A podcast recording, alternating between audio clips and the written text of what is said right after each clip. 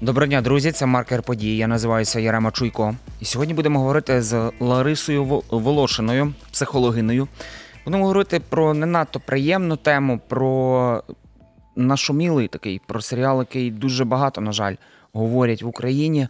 Про серіал Слово пацана. Такі от е, найменування в нього, про його шкоду, як він впливає в психологічному аспекті, патріотичному. Пані Ларисо, доброго дня. Доброго дня. Давайте розпочнемо розмову з того. Ми якраз перед інтерв'ю ще з вами спілкувалися про те, я вас запитав, чи ви дивилися саме цей серіал. Сказали про те, що кілька серій. Я десь зізнаюся в тому, що, на жаль, довелося десь з професійної точки зору десь переглянути цей серіал. Доволі неоднозначне таке і бачення, і емоції від нього. Більш детально про це будемо говорити в інтерв'ю. Е, Розпочнемо давайте з того. З психологічної такої шкоди я б якраз хотів розділити нашу розмову на психологічну шкоду і патріотичну. От з психологічної точки зору, е, найбільша шкода, в чому вона проявляється від перегляду саме ось цього серіалу? Тут треба розуміти, що сам по собі е, цей серіал не є випадковим.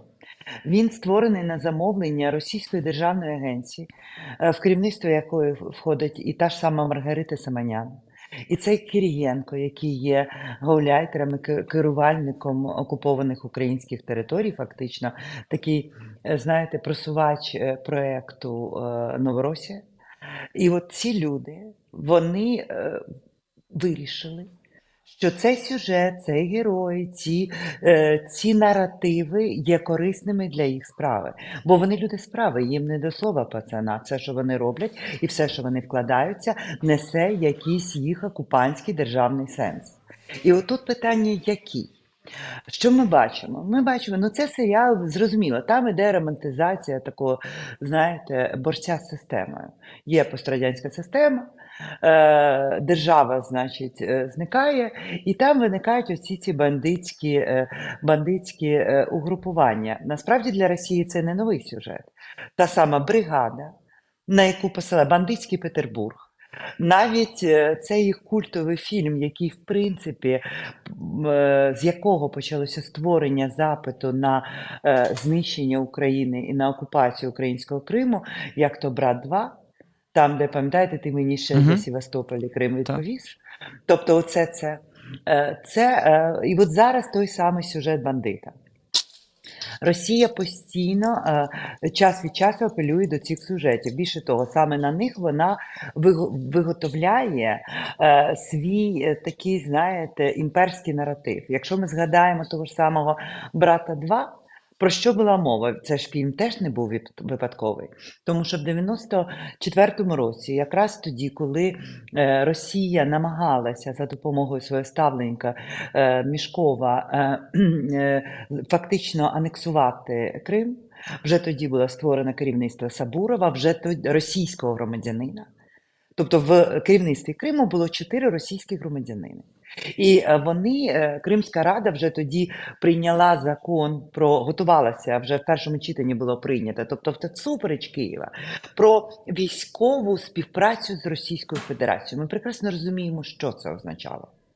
І от в той момент російський центр Лівада проводив опитування загальноросійське, і з'ясувалося, що більшість російських громадян категорично проти доєднання в лапках Криму, бо, мовляв, яка різниця, там все одно е, русські люди живуть. Що нам його доєднувати, там так русські люди.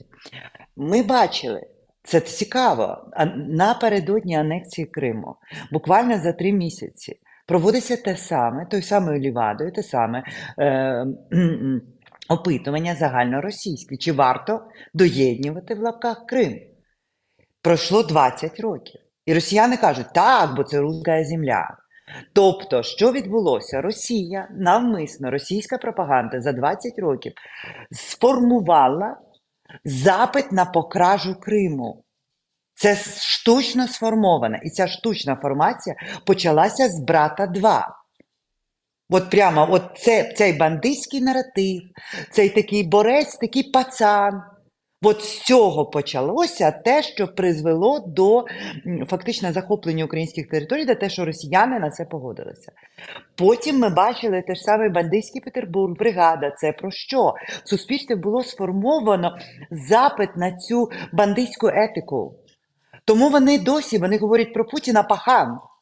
Вони ж так його і він поводиться як пацан. Пацан сказав, пацан зробив. Він завжди це робить. Коли він намагається мочить сортірах. оці ключові точки, на які одразу реагує російське суспільство, як о, це наш, це свій, йому треба дозволити що завгодно. Ми розуміємо, що Україна в силу е, обставин дуже довгий час була в цьому наративі. Вона була в цьому російському наративі, але у нас, якщо чесно, розповсюдження всі ці брат 2 і все проче не, не знайшли. Тобто ну, люди подивилися та й забули. Але зараз я я спеціально передивилася кілька серій, щоб зрозуміти, що вони хочуть просунути. Вони просунуть, просувають хлопця з глибинки, якому тяжко, і який вирішує, фактично пристає до цієї, до цих бандитських оцих бандитської етики, який фактично є героєм. Вони героїзують бандита. Вони прям його героїзують. Але хто ким, хто цей бандит? Хто є його харчем, його кормовою базою? Ну, в принципі, лохами. Тобто тими людьми, які, над якими він має право і владу встановлювати, є ті, хто торгують чесно, щось там виживають, ну тобто живуть в межах закону.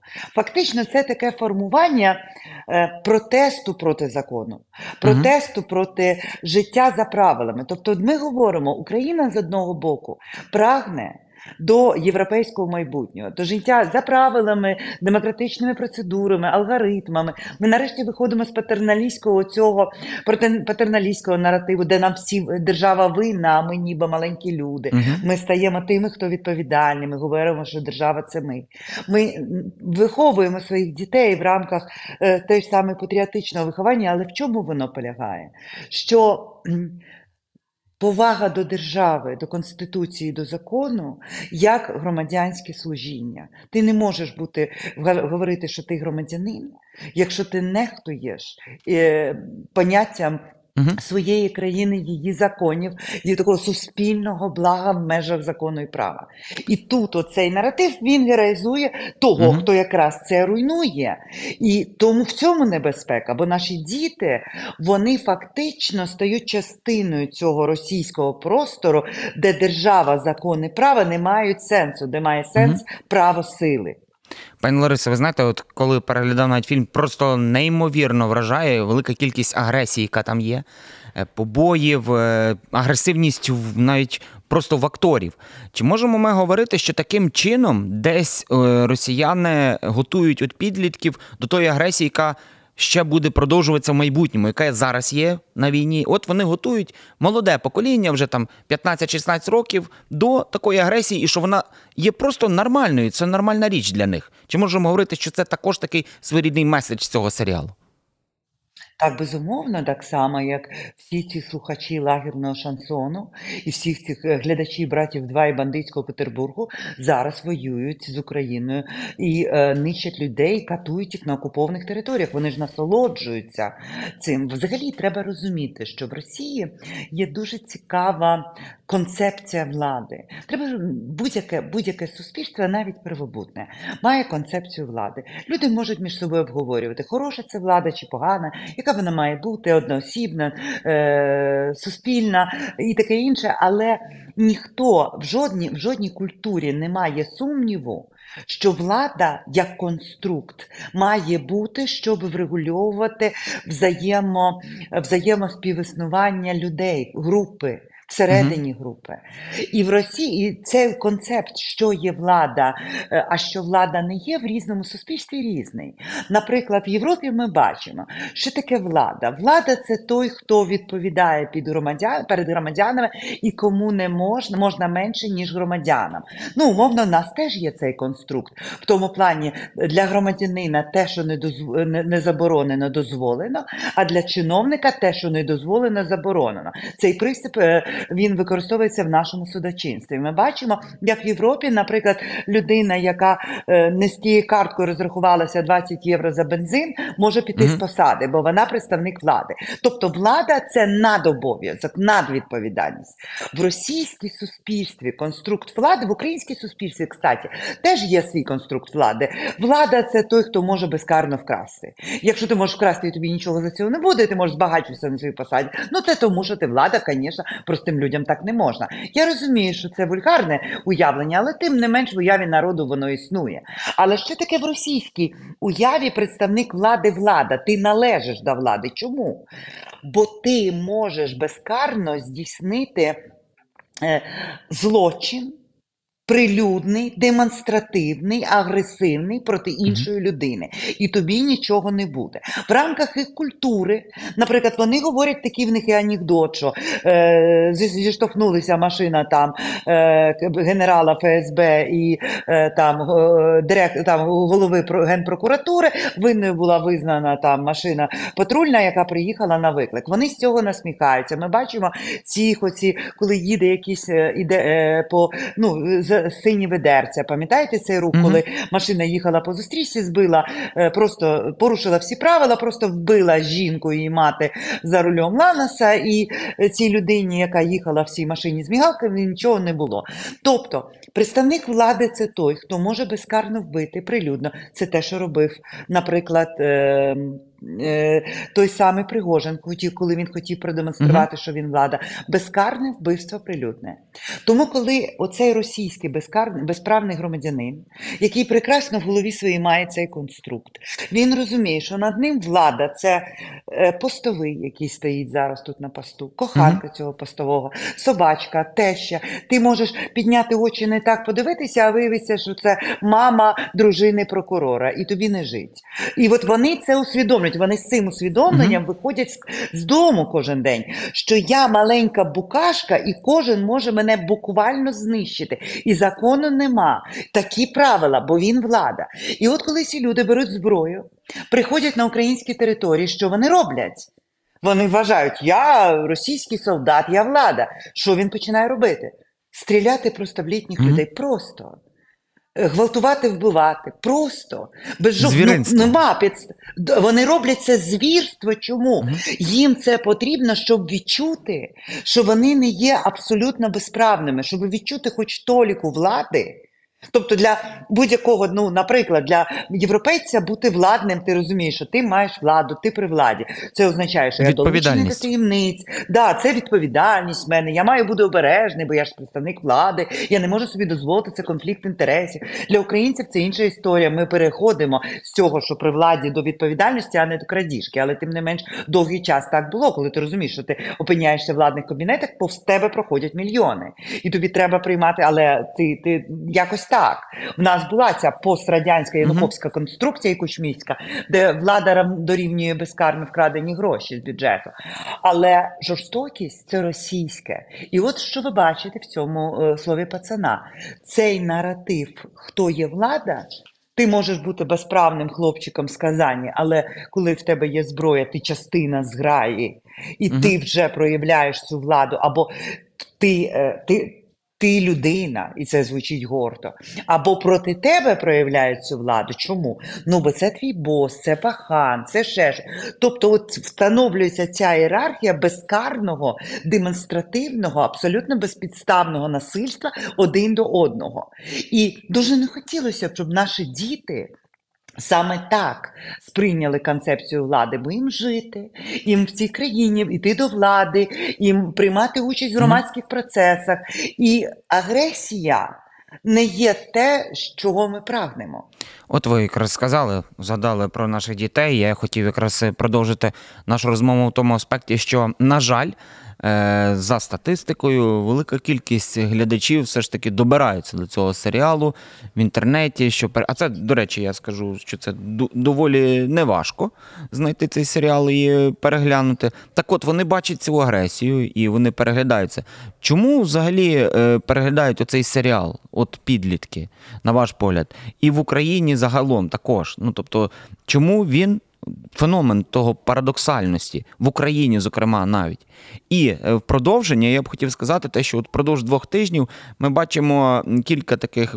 І в новинах, і в інтернеті, те, де підлітки побилися між собою, де також є в школі, що е, хлопці побили дівчат там, або, наприклад, якась бійка. Чи може оце бути також впливом перегляду цього серіалу, на ваш погляд? Таке складне питання. Ну, по-перше, це вплив, е, тут треба розуміти загальної ситуації. Бо ми знаходимося в ситуації небезпеки. Війна це небезпека, і на тваринному рівні, чи ми її усвідомлюємо, чи ні, чи долучені ми, чи ні. Але на рівні тварини ми відчуваємо цю загрозу, і відповідно рівень тривожності і рівень агресії зростає.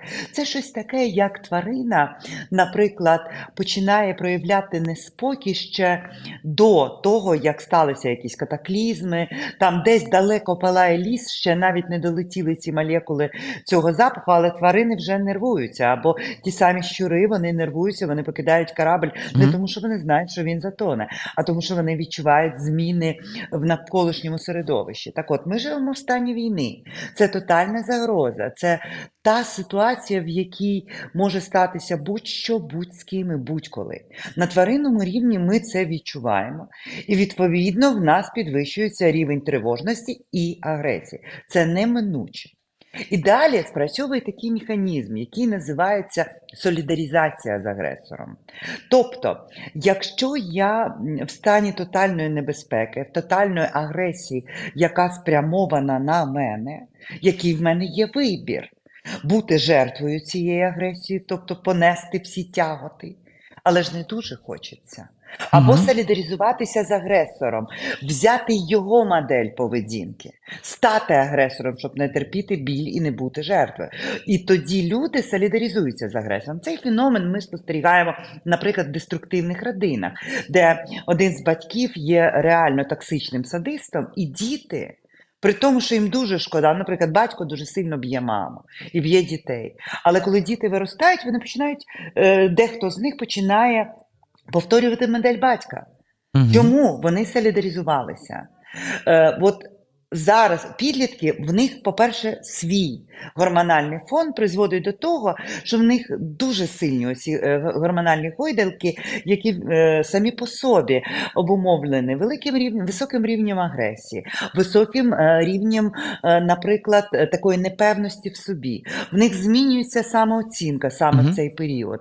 Бо дитина, підліток, вона настільки залежить від зовнішнього погляду на себе, що в неї самоусвідомлення може за, за день мінятися десятки разів. Від я грандіозний я прекрасний, бо хтось мені щось сказав або подивився, до того, що е, я, такі, як я, взагалі мають не народжуватися, я е, багнюка, краще б мене не було ніколи, бо хтось мені там фиркнув. І у дітей такі гойдалки йдуть постійно, вони не здатні зберігати образ цілісного такого стабільного я.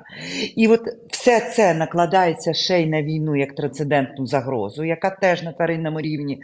І в результаті такий серіал він не причина, він він дає їм вихід, він дає їм в них рівень внутрішньої агресії сильний, і вона їх розриває. І тут їм показують вихід: візьми побий когось, і тобі стане легше. Проявися, почувствуй себе пацаном. І от от, от, от це воно. І вони е, в цьому, в цій агресії знаходять вихід. Хоча насправді доля людини сучасної, взагалі взагалі людини, як е, Homo sapiens, як е, представника виду розумного, полягає в тому, що ми маємо сублюмувати вихід з цієї внутрішньої агресії і проявити її в соціально прийнятний спосіб. Тобто навчитися відстоювати себе в соціально прийнятний спосіб, ставити перед собою цілі, досягати, перемагати, е, тобто прагнути чогось, не викидати агресію в біки. Це угу. те, що пропонує цей серіал, а самостверджуватися за рахунок власних досягнень і здобутків.